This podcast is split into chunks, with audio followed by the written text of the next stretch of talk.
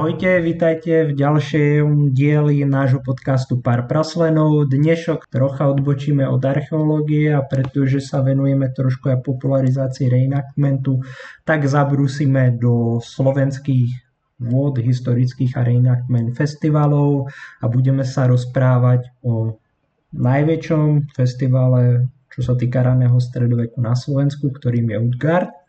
Ja som si dnes pozval chalanov z Utgardu, je to Peťo Kocúr, ktorého ste mohli počuť nedávno. Čau Peťo. Čaute, ahojte. Potom je tu Michal Langer, ahoj Mišo. Ahoj, nazdar. Martin Matejko. Ahoj Maťo. Ahojte, pekný deň. Aby som to zbytočne nenaťahoval, skočme rovno po hlave do toho a ja sa vás chalani spýtam, čo to je ten Utgard? Čo to znamená Utgard? A vlastne čo to je? Keby sme mohli citovať, tak e, dovolím si citáciu. Utgard, vzdialené a nebezpečné oblasti ležiace v skalnej ríši obrov, obývaný rôznymi zlovestnými bytostiami, do ktorých neradno vstupovať bez zbrane. Toľko sa dozvedáme z interpretácie hraníc medzi svetmi vikingskej doby. Podľa severskej mytológie je Utgard tiež skalný hrad alebo pevnosť ležiaca v skalnej ríši obrov, ktorej vládcom je Utgardský Loki. No a prečo vlastne tento názov vznikol, je hlavne kvôli tomu, mm, na akom mieste sa prvý ročník konal. Odláhle miesto za dedinou, malá lúka obkolesená uh, lesmi, dosť také neprístupné miesto, uh, preto nás napadlo, že dáme tomu takýto názov. Chalani, a teraz sme si povedali, že čo je to ten Utgard, tá definícia a čo je to, čo sa týka tej akcie, ako by ste ju popísali. Tak Utgard je v prvom rade festival včasného stredoveku a e, oživenej histórie. Dá sa povedať aj experimentálnej archeológie vzhľadom na e, obsah programu, aký tam je. E, myšlienka vzniku festivalu mm, ožila na prelom roku 2014-2015, kedy jeden z námi spomenul, že má k dispozícii alebo má možnosť e, poskytnúť nám miesto a lúku. No a vzhľadom na to, že v tom roku nejakým spôsobom absentovali na Slovensku podujatia e, včasne stredoveke, respektíve festivály monotematické, zamerané čisto iba na časný, včasný stredovek, tak sme sa rozhodli, že spravíme prvú akciu. Ešte v podstate nedalo sa hovoriť o festivale, eh, aj keď dali sme tomu názov festival. No a vlastne 1. júla 2015 eh, sme pod hájom medzi obcami Jasenové a Zbiňou usporiadali prvý ročník podujatia. Mm, tá účasť bola 150 mm, hostí, 19 skupín oživenej histórie, väčšinou Slovenská republika, Česká republika, Polsko. No a tam sme približili návštevníkom zo širokého okolia, nakoľko akcia ešte nebola známa, bol to 0. ročník, ako žili a bojovali e, vikingovia a Slovania v období 9. až 11. storočia. Takýmto smerom sme vlastne e, pristupovali aj e, k reklame, k promovaniu akcie. No a súčasťou festivalu bol historický tábor, ukážky dobovej kuchyne a remesiel, turnaj v súbojoch jednotlivcov, turnaj skupín o most a v bitke bolo 80 bojovníkov. Mali ste nejakú inšpiráciu zo zahraničia, keďže tuto to bolo prvá akcia takéhoto typu? Tak napríklad Volíň alebo takto? Mm, tak za seba určite inšpirácia na mm, rôznymi podujatiami bola nakoľko ja som bol už vtedy členom eh, českej skupiny Gunnar, takže účasť na tých akciách eh, bola a inšpirácia takisto, čo sa týka takých tých prvých podmienok, ako by mal ten tábor vyzerať, eh, aké by mali byť podmienky. A ako som spomenul, keďže absentovalo nám tu na Slovensku takéto monotematické podujatie, tak sme sa rozhodli, že to proste zorganizujeme. Peťo, čo ty, niečo k tomu dodať? A, no, ja, čo ti k tomu dodám? Vtedy som tam ešte nehral. Áno, je pravda, že uh, Peťo sa vlastne do uh, akéhosi pomyselného organizačného týmu pridal až neskôr.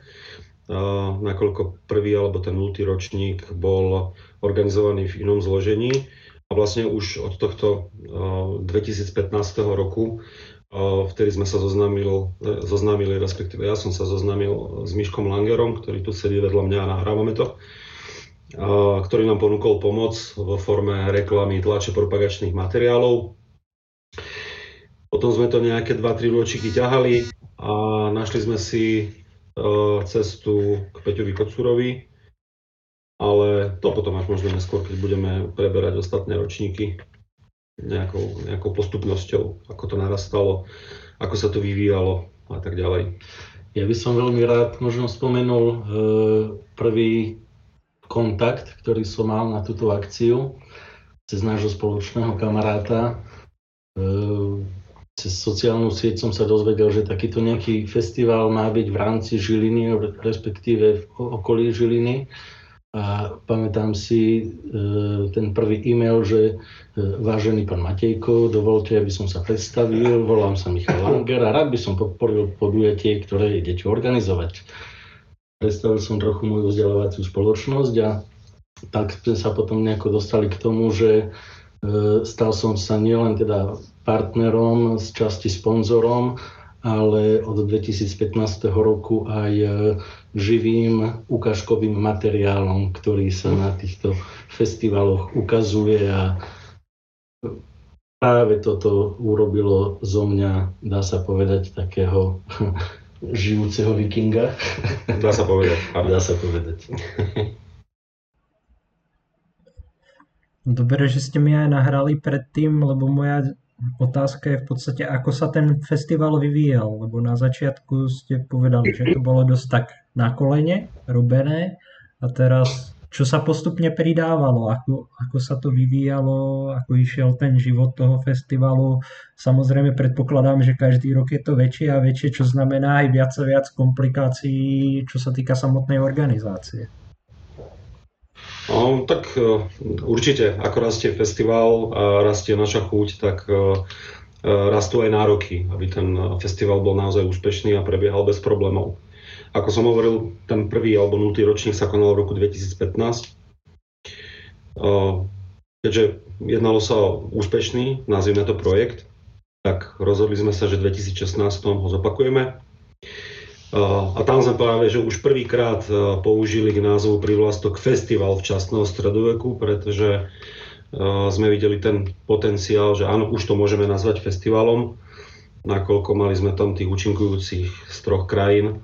2016 nám už potom pribudli aj hostia napríklad z Maďarska. Takže sme tematický festival rozšírili aj o Frankov, o Avarov, pridali sme nejaké súťaže pre deti, aj koncert skupiny dobovej hudby. A taktiež sme tam mali živú rekonštrukciu dobovej svadby, vtedy som sa vlastne ženil, aj reálne, aj v, v reálnom živote, tak mesiac pred civilnou svadbou sme robili aj svadbu historickú, kde som si vzal moju manželku Soničku. No, Tento ročník bol pamätný ešte z jedného pohľadu a, a bolo nepriaznivé počasie, vtedy sa medzi účinkujúcimi začalo hovoriť, že nejde o Woodcard, ale Bloodcard. Naozaj, naozaj, lebo toho blata bolo úplne všade, pršalo zo všetkých strán. Ale aj napriek neutichajúcemu dvojdňovému dažďu sa na festivale s jednodňovým programom predstavilo už vtedy 400 účinkujúcich, mali sme tam 40 skupín oživenej histórie, ako som spomenul, zo štyroch krajín a vo veľkej bitke bojovalo až 150 bojovníkov. Tretí ročník, rok neskôr, 2017, sme zorganizovali opäť. Ak by som mohol, veľmi, veľmi maličký e, detail, ale možno trošku podstatný, z toho pohľadu, že e, mám vzdelávaciu spoločnosť a veľmi ma zaujala takáto voľnočasová aktivita, e, čo chlapci robili, že si proste mlátili sekerami po hlavách. tak e, tým, že mám spoluprácu s viacerými vysokými školami a v rámci histórie s Univerzitou Mateja Bela a konkrétne teda s Filozofickou fakultou a katedrou histórie, tak e, oslovil som e, zástupcov, alebo teda zástupcov tejto katedry, e, že takáto akcia sa ide udiať a chcel som tomu dať práve nejaký ten edukačný význam, aby tí ľudia nielen videli, ale aby si niečo mohli aj prečítať, respektíve aby sa o tom vedeli aj niečo viacej dozvedieť. Tak e, vlastne od prvého ročníka sme začali e, propagovať e, letáčiky, ktoré bolo, boli spracované vysokoškolskými doktormi, respektíve docentmi ktoré priblížili ľuďom v takém priateľnej forme, že čo to vlastne robíme, čo sa to vlastne deje, o čom, o čom vlastne sa toto celé bude diať a e, už vlastne v, prvý, v prvom aj v druhom ročníku boli tam rôzne prednášky v rámci e, histórie, to znamená nielen ten dobový život, e, bitky a remesla, ale malo to aj podtext nejakej edukácie, respektíve vzdelávania toho, že keď tam niekto prišiel, tak e, malo to aj takú odbornú barlu, o ktorú sa to dalo poz- oprieť a povedať si, že aha, tak naozaj to tak bolo, tak to sme to povedali teoreticky a teraz to vidíte aj naživo, ako také niečo vtedy prebiehalo. Je nutné spomenúť, že jedným z autorov e, článkov, ktoré sa v tých brožúrkach nachádzali, bol aj Vlasač, ktorého pozdravujeme a toto cestou mu ďakujeme, aj takto spätne. No ale ak by sme mali z tej eh, chronológii vývoja festivalu ďalej, tak uh, nasledoval ročník 2017, tam už sme mali viac ako 500 hostí, skupín bolo 60, dokonca nám prišli hostia z Francúzska. Tam už vo veľkej bitke bolo nejakých 250 eh, bojovníkov. Do programu sme pridali aj lukostrelecký turnaj, komentované prehliadky tábora a už nebol koncert iba jednej e, skupiny, ale už sme pridali ďalšie. A tuším, v 2017 sme mali Percival všakže. Áno, áno. 2017 sme mali Percival. No a potom nastal zlom, nakoľko dostali sme ponuku e, z Liptova, z Archeoparku Liptovia, e, že či nechceme organizovať festival tak a tu prichádza na scénu Peťo Kocúr, s ktorým sme sa už nejaký ten piatoček poznali a spájalo nás e, trochu aj viac ako iba mm, láska k histórii a rekonštrukcia. Ale toto už by mohol Peťo povedať k tomuto, ako, ako došlo k tomu, že uh, Utgard uh, zmenil pôsobisko uh, zo ženského presu a presťahoval sa na Liptov. A kto vlastne za to aj môže, že? No, to konkrétne, to by som nehal, toto tajomstvo, radšej zakopané kto, ale ono, ono, ten Utgard už bol taký veľký, že tam by sa nezmestil tam, kde bol predtým, okrem iného, no tak sa hľadala sa nejaká alternatíva. No a keďže vtedy sa Víťo rozhodol a riešil ten svoj projekt Archeoparku, tak sme s ním a s ním sme sa nejako tak uh, dohodli na nejakej forme spolupráce. A vtedy, Maťo, pamätáš, keď sme tam na tej lúke stáli a tam tie dva havrany krúžili a ty si vravel, že to je znamenie a svinia bolo, no. Svinia bolo to, hej, hej. Stalo to doteraz. Ale tak, pravda, že krúžia každý rok, eh, keď sme tam. Áno, bolo to tak, že ja som bol u Peťa, neviem, riešili sme, tuším, asi nejakú výrobu niečoho a sedeli sme v kuchyni, cucali sme kávičku alebo čaj s medom, ktorý Peťo robí úplne perfektný. A no, Peťo, Peťo sa ma pýta, že a ty si počul o tom archeoparku, čo tu stavajú? Že no nie, poďme sa tam pozrieť. No tak sme sa tam išli pozrieť a presne ako Peťo hovorí o tých havranoch, to tam zakrakali nad tým lesom, vlastne nad tým hrebeňom vľavo, ktorý obteká v úvodzovkách to miesto a vtedy, ja už som si to tak predstavil, už som, už som presne videl ten obraz tých 300 stanov a boiska, tej atmosféry, tak sme sa späť na seba pozreli a, a mohli by sme to robiť aj tu, čo ty na to? No a že prečo nie? A ideš do toho s nami? No a že idem. No tak, tak to sa to presťahovalo na Liptov a to už bol vlastne rok 2018, respektíve my sme tam boli, uh, tuším, v jeseni, nejak v novembri alebo v decembri 2017 sme sa tam boli pozrieť na toto miesto a potom vlastne prišlo to zásadné rozhodnutie, že, že áno, potrebujeme väčšie miesto, pozdávalo sa nám to aj čo sa týka prístupovej cesty a tak ďalej a tak ďalej, lebo na tú predchádzajúcu lúku tam by sme sa už naozaj nezmestili. Tie havrany boli aj v Rajeckej doline. Vždycky, keď sme začínali, respektíve končili festival, tak e, pohľad na tú prázdnu lúku, Smutnú. smutnú, Pochodenú. tak e, či už na konci alebo na začiatku festivalu bol e, veľmi zaujímavý, smutný, veselý, podľa toho, či bol začiatok alebo koniec festivalu. A vždycky tie havrany nad nami nejakým spôsobom krúžili. Vždycky dali o sebe vedieť. Vždy, no. Tam som videl naživo aj Rysa. Vlastne na Outgarde, ešte na starom mieste. To som vyšiel ráno o 5. zo stanu. Všetko ešte spalo, respektíve pred pár minútami ešte len išlo spať a vyšiel som zo stanu a pozeral sa na mňa rys, takže to bolo taká rozlúčka s tým miestom. E, My si to zvieranie no dobre, že to nebol eh, Lynx Commander. OK, OK. Takže všetko ako má byť, Havrany to znamená polské lastovičky. Chalani, moja otázka. Určite to musí zabrať šialený čas zorganizovať to a čisto otázka. A ako je to dva týdne pred začiatkom? Je to tak, že nespíš, vieš, kávu už nepiješ, ale picháš si ju rovno do žily, aby, aby si fungoval, alebo je to, To už- väčšia pohoda? To už je mesiac pred tým. Ako to začne?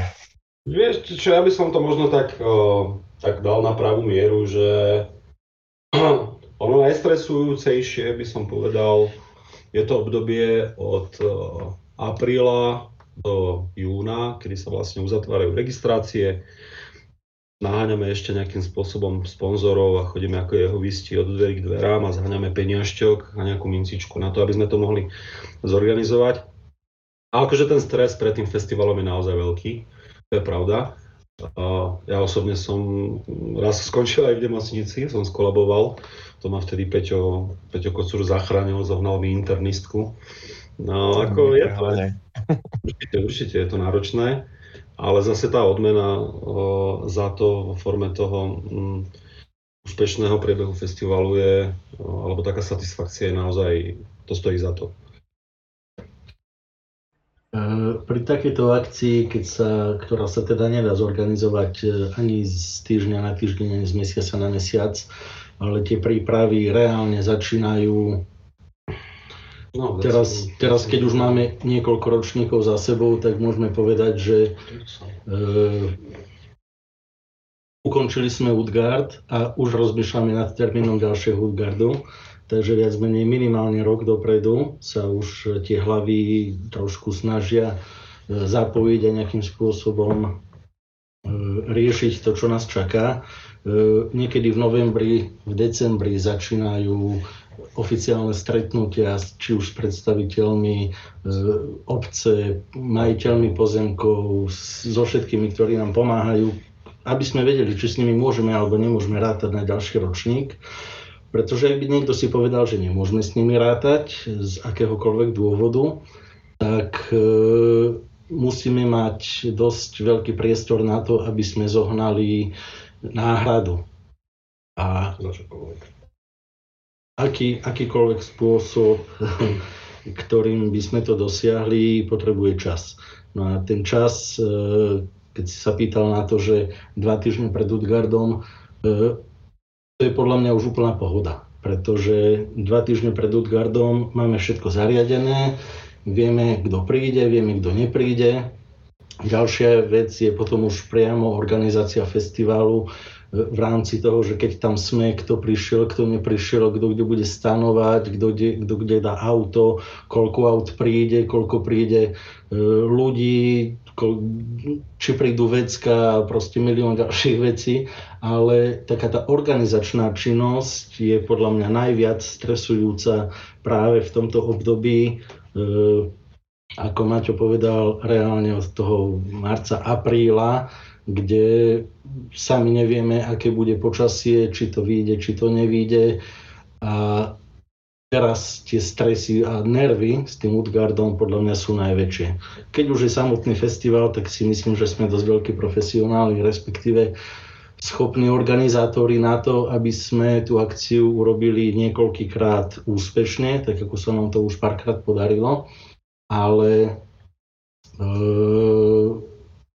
čo človek prežíva, že sa v noci budí, že bude pršať, nebude pršať, budú tam havrany, či nebudú, tak toto je práve v tomto období. Marec, apríl, maj, jún, v júni už to bude pohodička. Tam už bude všetko zariadené, je to taká veľká akcia, že ak sa v júni niečo pokazí, tak už to nezmeníme. Ale toto je teraz práve časové obdobie, kedy aj keby sa niečo pokazilo, niečo by nevyšlo, tak stále to vieme nahradiť, zmeniť. E, nie sme, ja vždycky hovorím s úsmevom na tvári, nie sme dementné opice, aby sme veci nevedeli nejakým spôsobom E, nechať voľným spôsobom, vieme veci zmeniť. A tie veci, ktoré sa nepodaria, tak ich stále meníme a snažíme sa, aby ten festival bol taký, aký bol, e, taký, ako by mal byť, aby bol proste v pohode.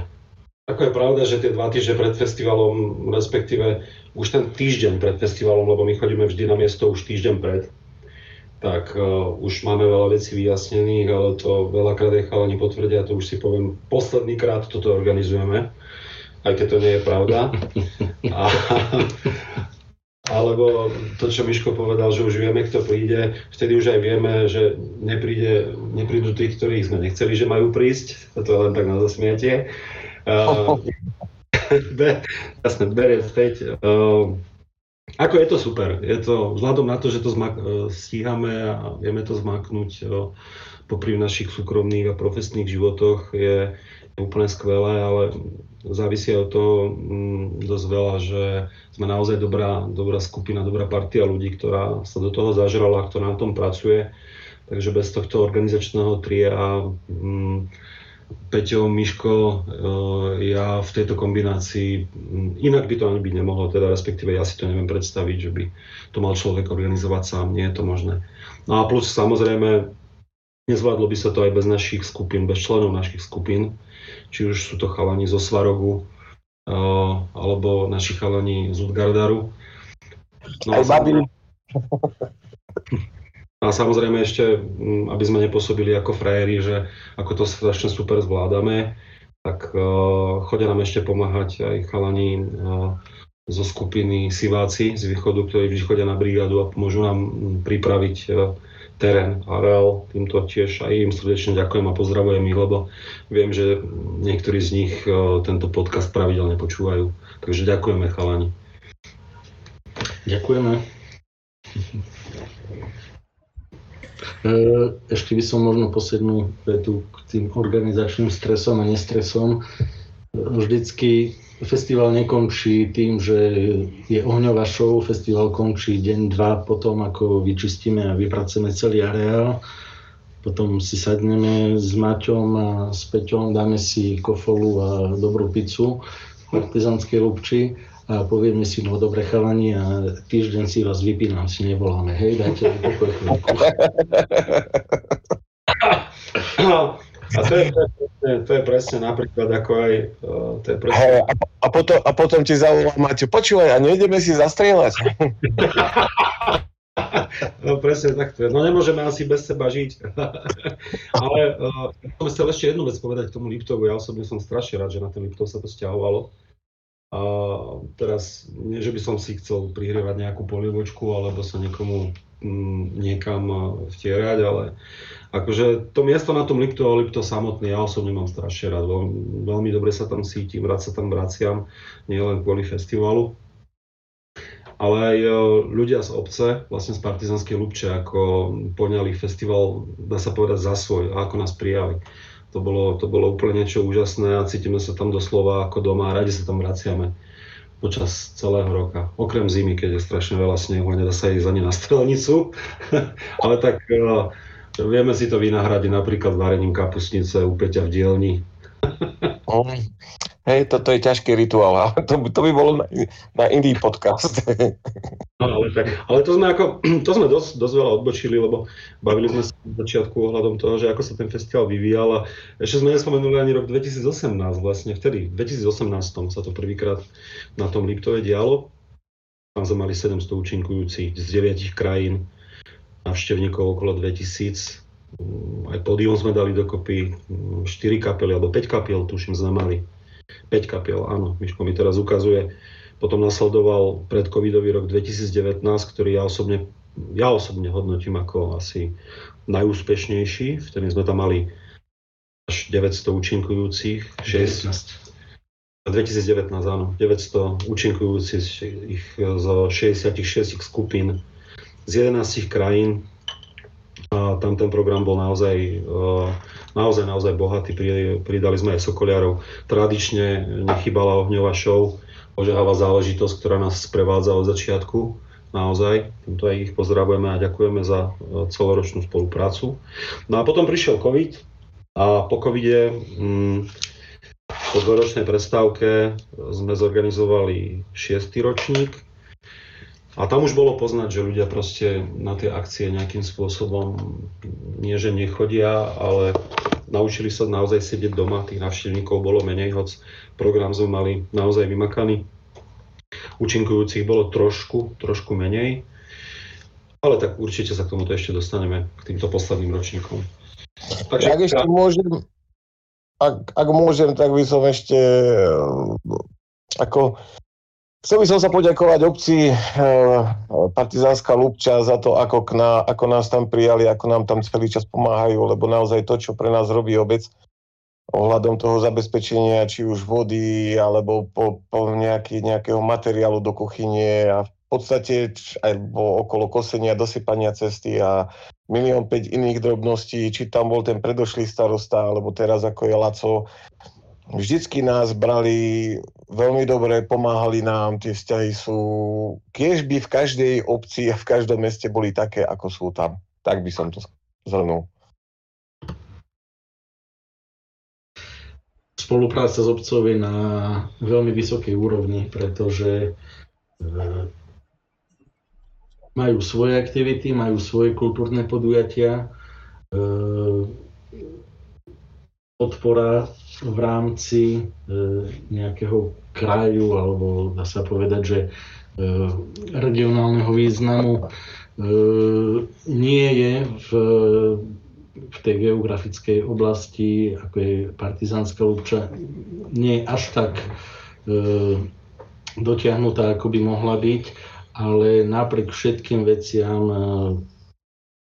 obec a takisto aj kraj e, nám pomáhal vždycky, či už finančne, alebo e, rôznymi inými spôsobmi spraviť propagáciu, reklamu festivalu. Ale tiež tie prvé stretnutia na tej obci boli také, také trošku, nie že, nie že komické, ale také rozpačité keby to tak vyznelo, čo vy tam chcete na tých našich lúkach robiť. ich presvedčili, že čo tam vlastne my chceme robiť. A si potom... povedal, že chceš robiť bordel a neplechu a oni, mm, dobrý nápad. ono ten, ten 2018 rok ich vlastne presvedčil, že naozaj to myslíme vážne a neprišli sme tam rozťahať repraky na lúku a skákať tam ako na nejakých technoparty, to určite nie, ale trošku nám nedôverovali nevedeli, čo od toho môžu čakať. No a ako potom, potom sa to krásne zlomilo a naozaj, tak ako nám pomáhajú ľudia z obce, tak to je úplne že úžasné. Ale tak samozrejme máme aj inú podporu. Dlhodobo spolupracujeme so Žilinským turistickým krajom, ktorý nám poskytuje finančnú podporu na čas nevyhnutných nákladov. Začalo to v podstate so spoluprácou s OCR Liptov, ktorá je zastrešovaná Žilinským turistickým krajom. Skrátke asi, asi toľko. Ja, ja viem, že jeden rok, myslím, že v rámci cechu svätého Michaela nás lákal aj Peťo, nech sa zúčastníme. Viem, že to som rozmýšľal, že by som išiel za... Ale Peťo, Peťo, robil, Peťo robil ukážku aj zon, Peťo Bolo, tam, sa, tam sa v rámci pražského cechu viacej rozmýšľalo, že by sme išli a nakoniec toho nejak, nejak padlo a viem, že ja som veľmi chcel ísť za postavu môjmu srdcu veľmi milú, to znamená ožeralý veselý jerský mních. Myslím si, že to by mi celkom sedelo. Ale... Však ešte môže. No ja nehovorím, že sa nezúčastním. Už sme dostali do podcastu otázky, že či budeme na Woodgarde, vieš, ako podcast.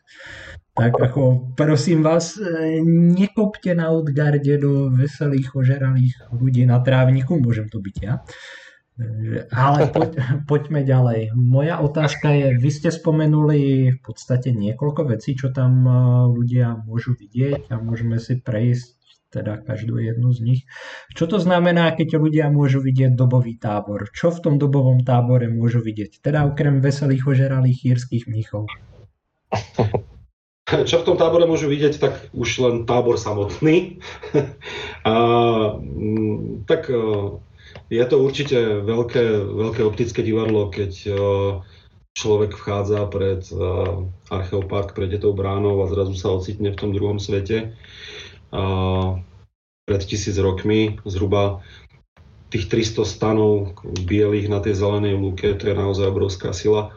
My keď koncipujeme, ako bude tábor vyzerať, tak robíme také pomyselné námestie, obchodnú ulicu, kde sú remeselníci a kupci, ktorí predvádzajú to čo, to, čo ich živí a to, čo ich baví.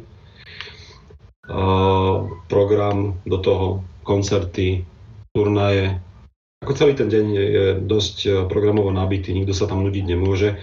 Aj keď určite máme resty, plánujeme trošku ten program e, viacej spestriť, e, napríklad, aby sa mohli diváci aktivnejšie do toho zapájať, takisto aj deti Každým rokom sa to snažíme trošku, trošku vyšperkovať, e, zlepšovať, e, dbať na detaily, neopomenúť naozaj nič.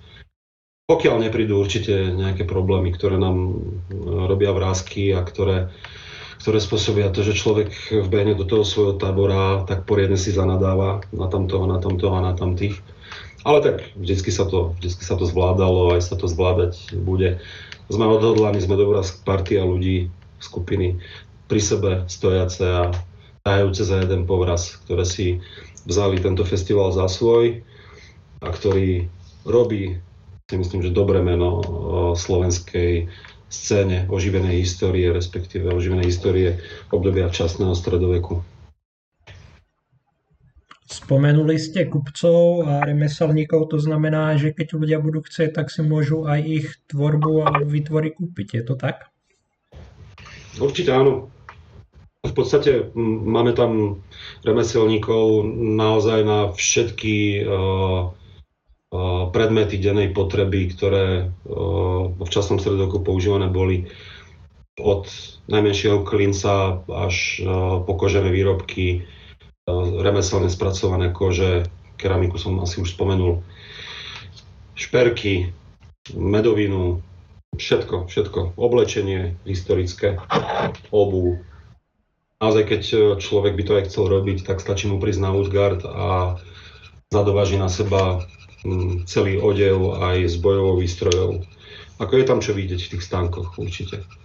Peťo, ty budeš predávať tiež? Jo, ja nie, Duško, to zajedno, ja, zajedno ja nemám narobené ani, ani či, čo by som tak. A za druhé, ja keď som tam, ja mám kopec inej roboty, ako to, to sa nedá stihnúť. Ja by som sa musel naklonovať, chápeš, ako keby nejaká časnostredoveká majka z Gurunu tam bola za plotom a jak to robila tými paličkami na tom opasku, že vyrábala kocúriky, tak tak by to šlo, ale inakšie sa to nedá. To nie. Keď Maťo povedal, že mu veľmi dobre padne prísť si do táboru a dať zo seba všetko, čo tam byť nemá, to, čo by tí návštevníci nemali počuť a vidieť, tak e, ja mu trošku závidím a Peťo takisto, pretože e, tie funkcie v rámci nás troch ako organizátorov máme rozdelené. E, je to tak, že tú základnú a dôl, najdôležitejšiu historickú časť má na starosti Maťo. Program, chod programu, všetko okolo diania v tom, že čas nás nepustí, sú niekedy nepredviditeľné situácie, ktoré sa stanú, ale musíme to nejakým spôsobom potom dohnať. Peťo má na starosti catering, respektíve to, že to, že nám tí účastníci a ľudia, ktorí sú v kostýmoch a robia s nami túto akciu, tak e, majú to za svoje a prídu, tak aby neodišli hladní, tak Peťo má na starosti to, aby mali plné brucha, plné pupky. Keď nedostanú malú klobásu. Uh, hej, keď nedostanú malú klobásu, vždycky môžu ísť na väčšiu a, alebo na duplo. No a... Klobás máme vždycky dosť. ja mám na starosti takú tú administratívnu časť, respektíve časť, ktorá sa zaoberá vstupom. To znamená, e, máme tam vždycky cez tisíc, respektíve niekoľko tisíc e, návštevníkov, to znamená ľudí, ktorí sa na nás prídu pozrieť a tí ľudia e, musia si zakúpiť lístok, musia si nejakým spôsobom, musia byť nejakým spôsobom označení, nejakým spôsobom musia byť e, ochránení pred všetkými nástrahami, ktoré sa v tom stredoveku môžu diať alebo sa budú diať, keď už ku nám prídu. No a nie vždy sa ja dostanem do toho tábora väčšinou tak po tej polnoci, po jednej ráno, keď e, pomaličky sa zasvecujú svetla, respektíve sviečky už svietia, tak e, vtedy ja sa dostanem do tábora Maťo, s Maťom sa stretnem prvýkrát a poviem mu, tak toto a toto sa stalo, už sa ja trošku vylejem, no a nie vždy e, organizácia takéhoto festivalu je o tom, že si to užívame. E, zodpovednosť a ako už som vravel, z môjho pohľadu profesionalita je o tom, že ten festival má nejaké konkrétne body programu, ktoré teda sú dodržané a je na nás, aby sme to nejakým spôsobom ukočirovali a aj keď sa niečo stane, aby sme zabezpečili to, že všetko je v pohode a išlo ak sa aj niečo stane, tak aby si to niekto nevšimol a také maličké veci riešime väčšinou až po festivale. A vtedy, keď sa stretneme pri tom našom družinovom uh, ohni, tak uh, áno, vtedy padajú tie, uh, tie vyjadrenia, že robíme to posledný krát. Ale tu treba spomenúť potom určite aj nezastupiteľnú pomoc katedry katedry histórie z Filozofickej fakulty Univerzity Mateja Bela pod, z Banskej Bystrici pod e, dá sa povedať pod e, hlavičku, alebo teda v hlavnom zastúpení doktora, pána doktora Rastislava Kožiaka, ktorý nám pomáha v rámci festivalu nielen dávať nejaké silnejšie meno, tým, že je to v spolupráci so silnou univerzitou, ale takisto aj pomoc. E, ako som spomínal, e, mám na starosť ten vstup a e, nevie to spraviť jeden človek. Máme tam dobrovoľníkov práve z katedry histórie, študentov a dokonca aj absolventov. Pozdravujem ľudskú majku a všetkých, ktorí nám pomáhali a dúfam, že aj do budúcna budú pomáhať práve pri tom, aby ten priebeh ľudí na festival bol čo najpríjemnejší, najmenej zdlhavý. E, robí sa tam s peniazmi, je tam administratíva, všetko si musíme značiť, koľko ľudí tam prišlo, koľko ľudí odišlo. E, keď sme mali covidové časy, e, nie teda priamo na Outgarde, ale na, na Pasekaní. Na Pasekaní, to je akcia, ktorú organizuje Považské múzeum v Žiline, ale teda pod našou vlajkou, dá sa povedať, ako občianskeho združenia, respektíve e, šermiarskej skupiny Utgardar, tak e, boli rôzne veci. Museli sme značiť, koľko ľudí prišlo, koľko ľudí odišlo, koľko je ľudí aktuálne v areáli, či to vôbec môže byť a všetky tieto veci zastrešujú všetky tieto veci zastrešujú ľudia ktorí tam sú reálne, z toho programu si moc veľa nevedia užiť, nevedia si užiť e, bitky, nevedia si užiť ten dobový tábor, nevedia si užiť koncerty skupín, pretože sedia na tom vstupe, či prší, či sneží, či padajú krúpy, alebo... Už aj mrzlo raz na Odgarde. Už, už aj zmrzlo, či, mra, či, či praží slnko. E, tam stále niekto byť musí, takže je to naozaj nenahraditeľná pomoc, ktorú dostávame z katedry histórie a katedra histórie v rámci e, spoločenstva, alebo dá sa povedať, e, v rámci e, študentskej spoločnosti, ktorú katedra histórie má, tak túto podporu máme veľmi dobre zabezpečenú. Aj vo forme prednášok, lebo mm, Rastio že e, nám vlastne dohodil aj historikov, ktorí nám chodia prednášať. Pán doktor Kožiak, e, pán docent Maliniak, e, profesor Moraviec z Katovíc. Sú to veľmi silné mená, ktoré v rámci doktor Steinhubel sme raz mali. Doktor Steinhubel a veľa, veľa iných, ktorí nám vedeli nejakým spôsobom povedať, ako už som vravil, ľudskou formou pre tých divákov, ako to celé bolo, priblížiť to rôznymi obrázkami v rámci nejakých projekcií a tak ďalej. Takže nie vždy je to iba o tom, že vidíme, ako sa to celé deje, ale môžeme si to aj vypočuť a urobiť si taký obraz o tom, že aké to mohlo, respektíve nemohlo byť. Dokonca nás navštevou poctil aj známy autor stôp dávnych minulostí a to je pán Dvoržák, ktorý už žiaľ nie je medzi nami. Za mňa je to mimoriadný bonus, že tam máte aj tieto prednášky, čo sa len tak nevidí na podobných akciách, takže ohodnotím mimoriadne kladne.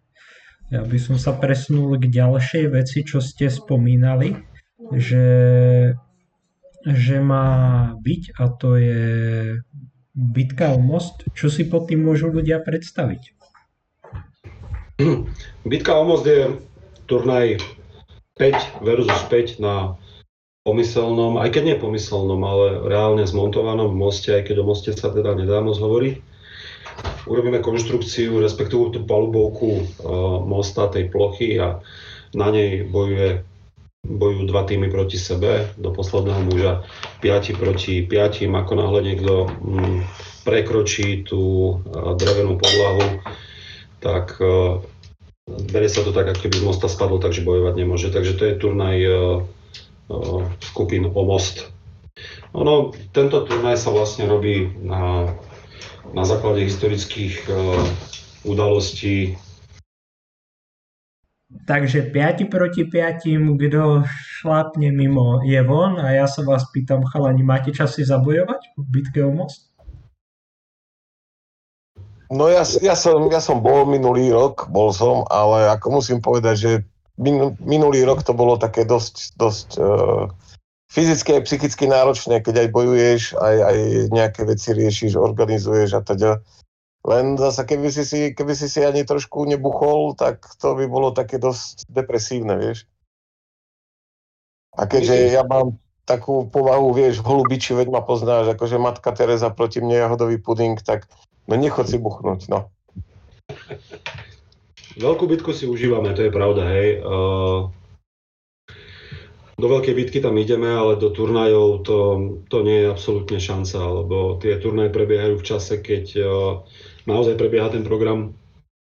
Musíme to strážiť, musíme strážiť rozhodcovia, či si robia dobre svoju prácu, ktorí nám pomáhajú. Musíme strážiť to, či to stihneme, aby bol koncert, aby kapela, ktorá už tam stepuje pri podiu sa ide zvučiť, či nám to časovo vychádza a tak ďalej, a tak ďalej. Ale zase tuto musím uh, vyzdvihnúť aj pomoc uh, štvrtého nového člena nášho organizačného týmu, ktorú sme pribrali medzi seba, ktorý má na starosti kontrolu priebehu toho všetkého, čo sa deje na podiu a všetko, čo sa týka zvuku. To je Miško Jankuliak zo skupiny Strigvoň, ktorého pozdravujeme a ďakujeme za pomoc a ktorý nám takto vlastne vypomáha a je našim štvrtým kolieskom toho pomyselného vozíka, aby sa nevykolajil, ale aby išiel ďalej nie všetci, nie všetci, ktorí sú účastníkmi Utgardu, alebo teda ktorí sú organizátormi Utgardu, sú, Utgardu sú bojovníci. E, tak ako je Miško bojovník, tak ja som e, stupenkár, administrátor. nie som bojujúci člen, takže ja som si ani neočuchol tú bitku. Možno niekedy dávnejšie na tých tréningoch, ale vôbec to tam nechýba. Určite sú iné akcie, kde by sa tieto naše chuťky dali nejakým spôsobom e, doladiť a proste užiť si festival, ktorý neorganizujeme, ale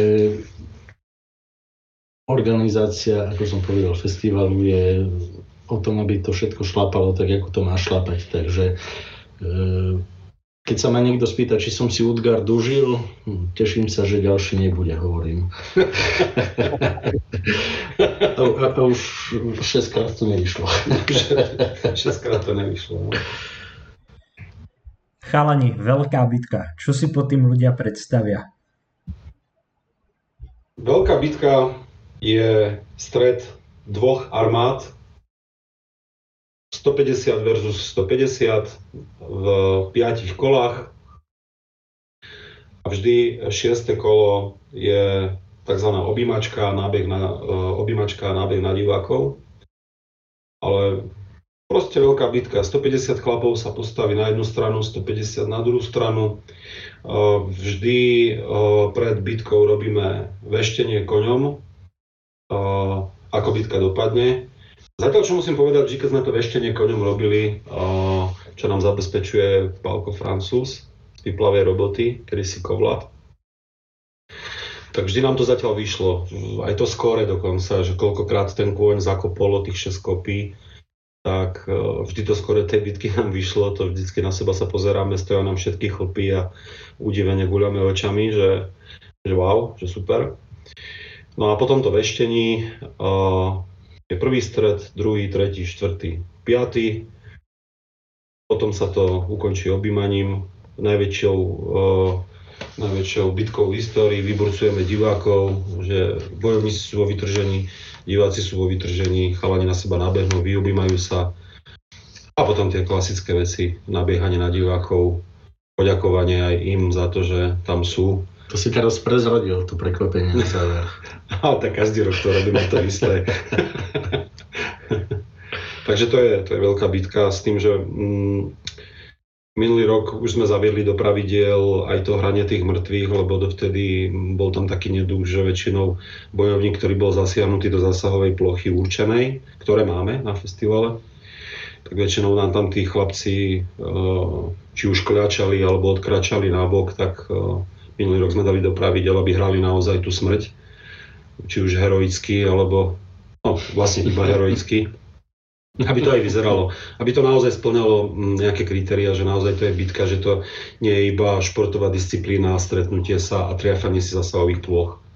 A tak toto sú všetko veci, na ktoré človek e, časom príde. To sú detaily, ktoré, ktoré sa proste doladzujú a snažíme sa, aby každým rokom to bolo lepšie a lepšie. Pritvrdzujeme aj čo sa týka pravidiel.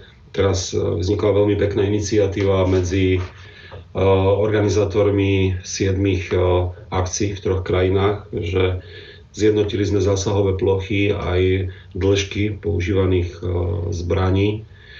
Aj keď trošku sa to stretlo s nevoľou, nakoľko polská scéna je niekde inde, ako napríklad naša, sú tam také určite nedostatky a snažili sme sa ich e, spolu s tými organizátormi odstrániť, aby sme to prispôsobili, aby naozaj nedochádzalo ku problémom, nedochádzalo ku zraneniam.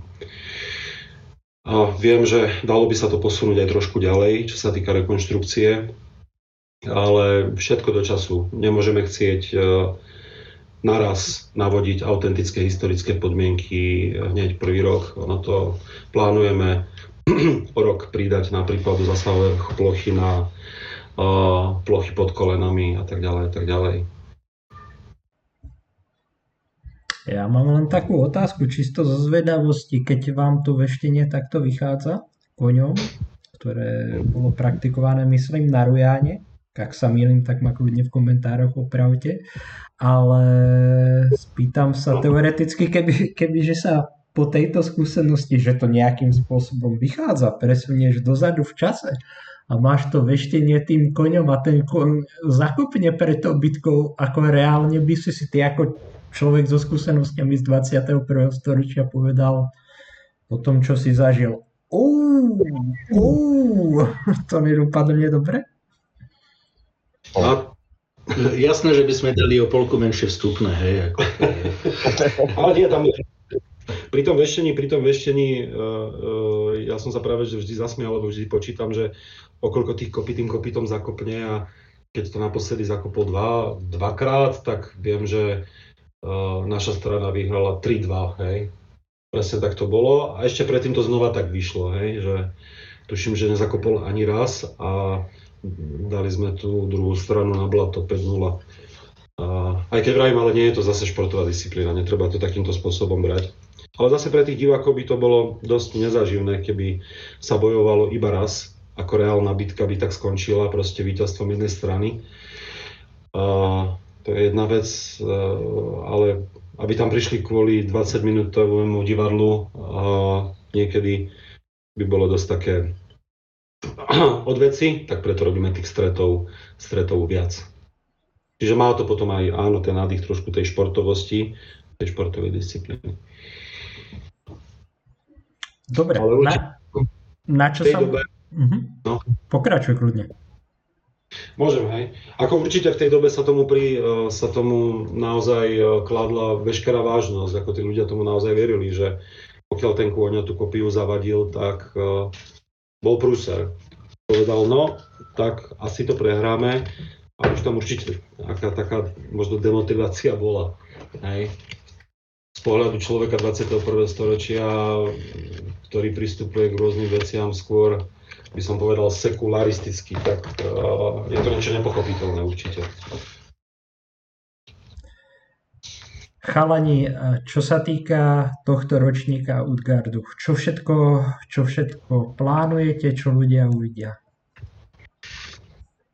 Ja skôr najskôr tie, také tie čísla, uh, oficiálne alebo nejaký oficiálny text, uh, uh, s ktorým operujeme, je 600 účinkujúcich z 9 krajín, nejakých 250 bojovníkov, doboví remeselníci, kupci, historici a koncerty hudobných skupín Valar, Jar, Strigón a Varkoč. No a samozrejme ohňová show, ožehavá záležitosť. Prídu nám chlapci z Maďarska s koňmi, ktorí nám budú ukazovať, ako mm, sa bojovalo medzi jazdcami Budeme tam robiť aj ukážky nejakej, nejakej taktiky. Plánujeme aj, nenazval by som to predstavenie, ale o tom bližšie povie Peťo, čo plánujeme. Ešte nejaké myšlienky sú, možno by sme urobili aj nejaký dobový pohreb. Ako možnosti stále sú, stále nosíme po vreckách rôzne ťaháky, kde máme nápady, čo, ako, ako by sme rozšírili program a tak ďalej. Z dlhodobého hľadiska, ako už sme spomínali, katedru histórie Filozofickej fakulty Univerzity Mateja Bela v Banskej Bystrici, tak e,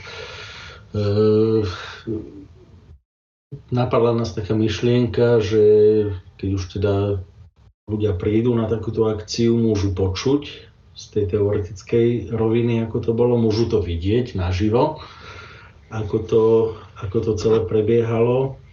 Tak e, s Rastom Kožiakom sme si povedali pred možno v roku 2017-2018, že by nebolo zle urobiť nejakú knižku, na, napísať publikáciu, ktorú e, by sme vedeli ponúknuť návštevníkom.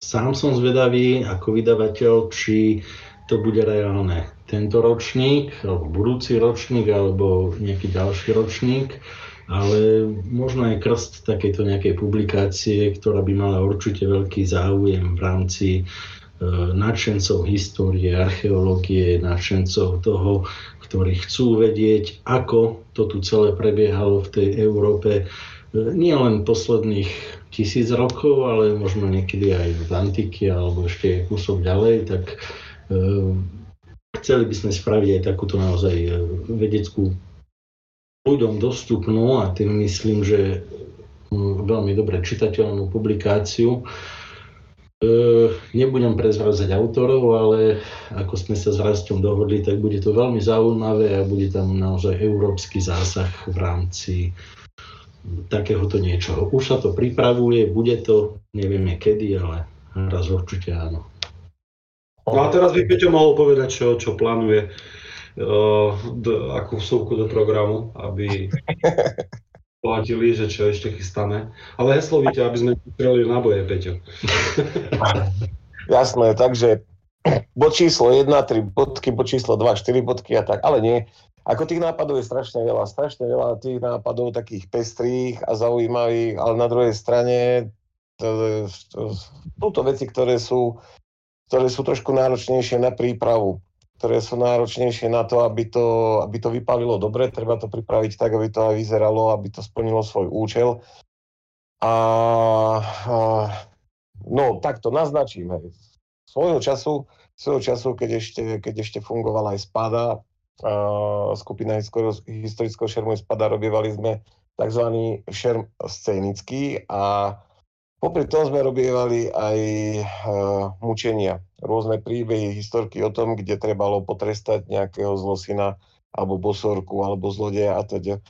A tieto veci svojho času mali medzi, medzi divákmi celkom slušný úspech.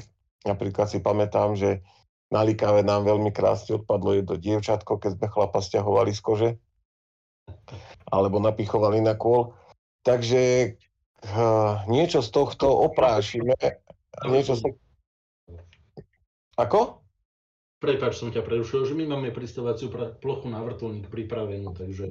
Vieš čo, to, už, to, Michal, to keď spravíme dobre, to bude na Herkulesa, to bude treba normálne akože veľkú dráhu. Ale nie niečo, niečo, niečo z tohto oprášime, niečo z tohto tak trošku prispôsobíme tej dobe, tej dobe včasného stredoveku. Tak uh, to je jedna vec, ktorú, ktorú by sme radi realizovali. A ďalšia myšlienka je taká, že keď už sa teda, keď už sa teda e, skončí tá veľká bitka, tak po veľkej bitke by mali byť aj nejaké mŕtvoly a medzi nimi sa môže stať, že ostane mŕtvý nejaký významný slovanský veľmož a toho bude treba primeranie jeho stavu, jeho stavu aj odprevadiť na ceste medzi bohov. A keďže toto je také rozmedzie, že to obdobie, ktoré robíme, keď už niektorí boli kresťania, niektorí ešte neboli a mali, mali, patrili ešte tým starým bohom, tak e, v tomto ročníku, ak sa to podarí usporiadať, tak to by sme chceli urobiť tak, že po tom boji toho, toho mŕtvého veľmoža by sme mu e, postavili hranicu a takým tým rítusom ho, nedá sa povedať, že pochovali, spopolnili. A možno ten ďalší ročník už e, padne iný Slovan, ktorý už bude pokrstený a, a urobili by sme, dajme tomu, kresťanský pohreb. A také, aby to bolo zaujímavé aj pre toho diváka, hej, že potom, potom bojí e, ešte, ešte ako by som to povedal. Toto vystrihni dušam potom, hej. Je veľká noc, tak kriesiť si chcem povedať, hej. No, presne, a urobíme Odgar v apríli, nie, vo februári a potom, potom v apríli akože postane ten bojovník, hej, medzi živých. Ale nie. Jednoducho, ako by som, ako by som povedal, ako by som našiel tie správne slova, aby som zistil to, čo, som chcel, to, čo by som chcel povedať, že chceme spestriť program tak, aby to bolo naozaj, naozaj vyčerpávajúce. Ako každý ten ročník by sme chceli priniesť niečo, aby to ten festival posunulo pre toho diváka stále, eh, aby to bolo pre neho zaujímavé prísť eh, na ten istý festival aj každý rok.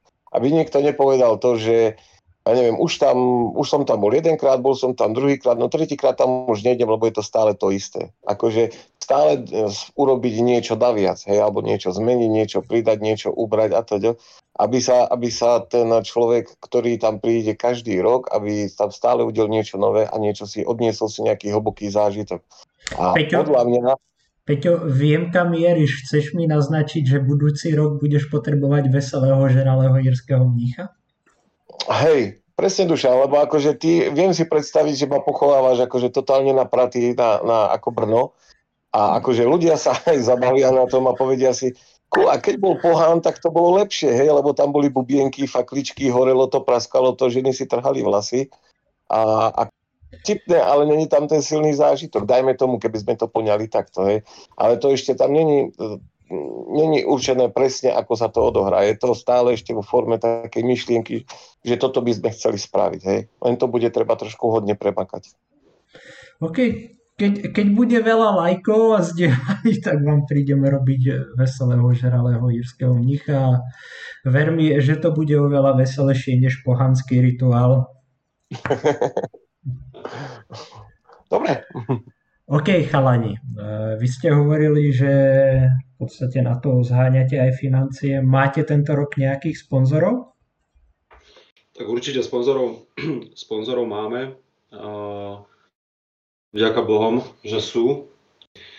Ono tie peniažky sa na to zháňajú dosť ťažko na takýto typ festivalu. Veľakrát treba naozaj tých sponzorov presviečať, mať pripravené prezentácie a štatistiky, aby to bolo aj pre nich zaujímavé, ale zatiaľ treba si zaklopať, že o sponzorov sme núdzu nemali, ale bolo by zase pokrytecké chváliť sa, že ako sme na tom úplne, že super. Samozrejme, sponzori nám pokryjú čas nákladov, ale festival ešte nezačne a už vzliadame k nebu a pozeráme predpovede počasia, aby nám prišli diváci.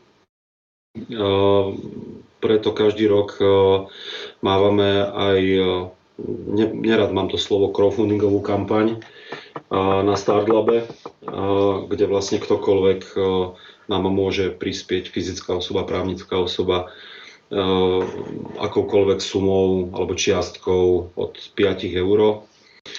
A keď sú tie sumy napríklad 33 eur, 44 eur, 55 eur, tak sú tam odmeny vo forme voľných vstupeniek, ktoré si ľudia týmto spôsobom môžu už takto zabezpečiť a prihodiť aj nejakú tú zlatku navyše aby sa nám podarilo to podujatie e, zorganizovať, lebo tie náklady sú mm, každým rokom vyššie a vyššie, ale nielen kvôli tomu, že máme veľa účinkujúcich, ale chceme naozaj poskytnúť e, taký ten servis nielen účinkujúcim, ale aj divákom, aby bol dostatočný počet e, záchodov, tých hygienických zariadení.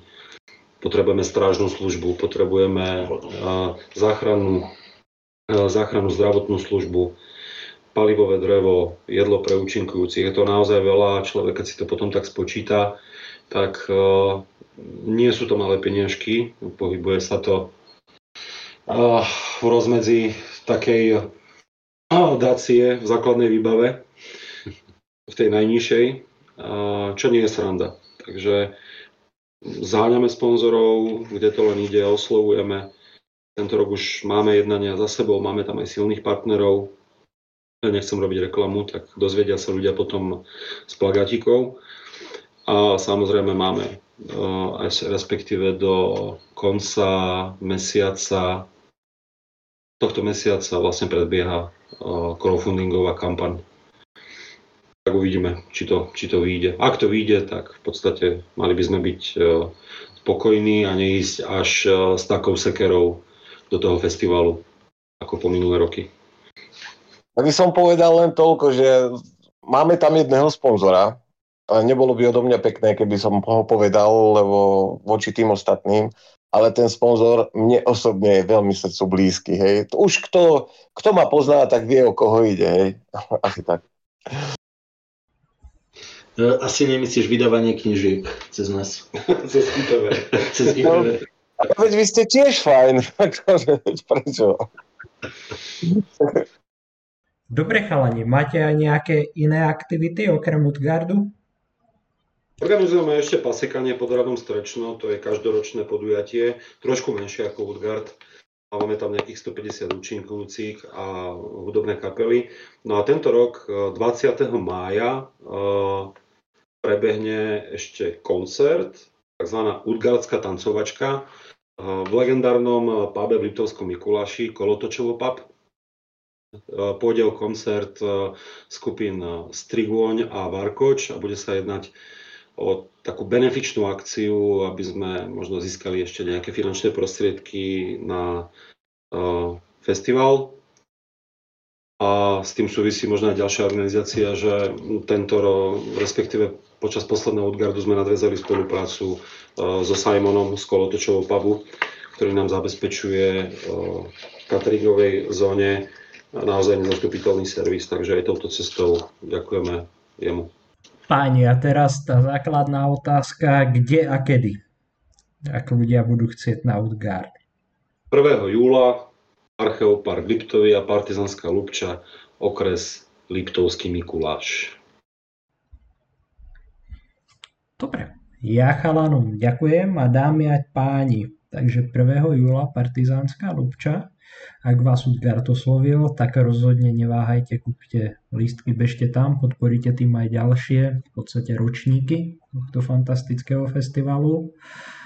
Dostávame otázky, či tam niekto z pár praslenov bude. Ja za seba by som sa rád zúčastnil, ale nie je to ešte isté, ale možnosť tam je. Takže ako som povedal, nekopte do lodi na zemi. A ja by som rád poďakoval chalanom, že si našli čas a porozprávali sa práve na téma, aké je to organizovať takýto festival a povedali nám viac o Utgarde, takže im týmto ďakujem. Ďakujem páni. Ďakujeme aj my veľmi pekne za možnosť predstaviť náš festival. Ďakujeme, ja len v jednej vete. Je Veľká noc, po troch dňoch sa dejú rôzne veci, tak ja pevne dúfam, že po troch mesiacoch, vzhľadom na to, že je apríl, apríl, maj, jún, júl, presne za 3 mesiace máme Outgard, takže te, teším sa, že za 3 mesiace sa niečo veľké zase udeje a spravíme niečo dobré. Nie len pre nás, ale aj pre ľudí. A možno bude aj vrtulník. Nie straš, Pevla, to už nie. Peťo chcel Herkules, takže tak. Dobre. Na svete to znamená. Ďakujem, ďakujem našim divákom, eh, že si vypočuli túto epizódu. Dúfam, že sa všetci uvidíme na Utgarde. Majte sa. Ahojte. Ahojte, ďakujeme. Čaute.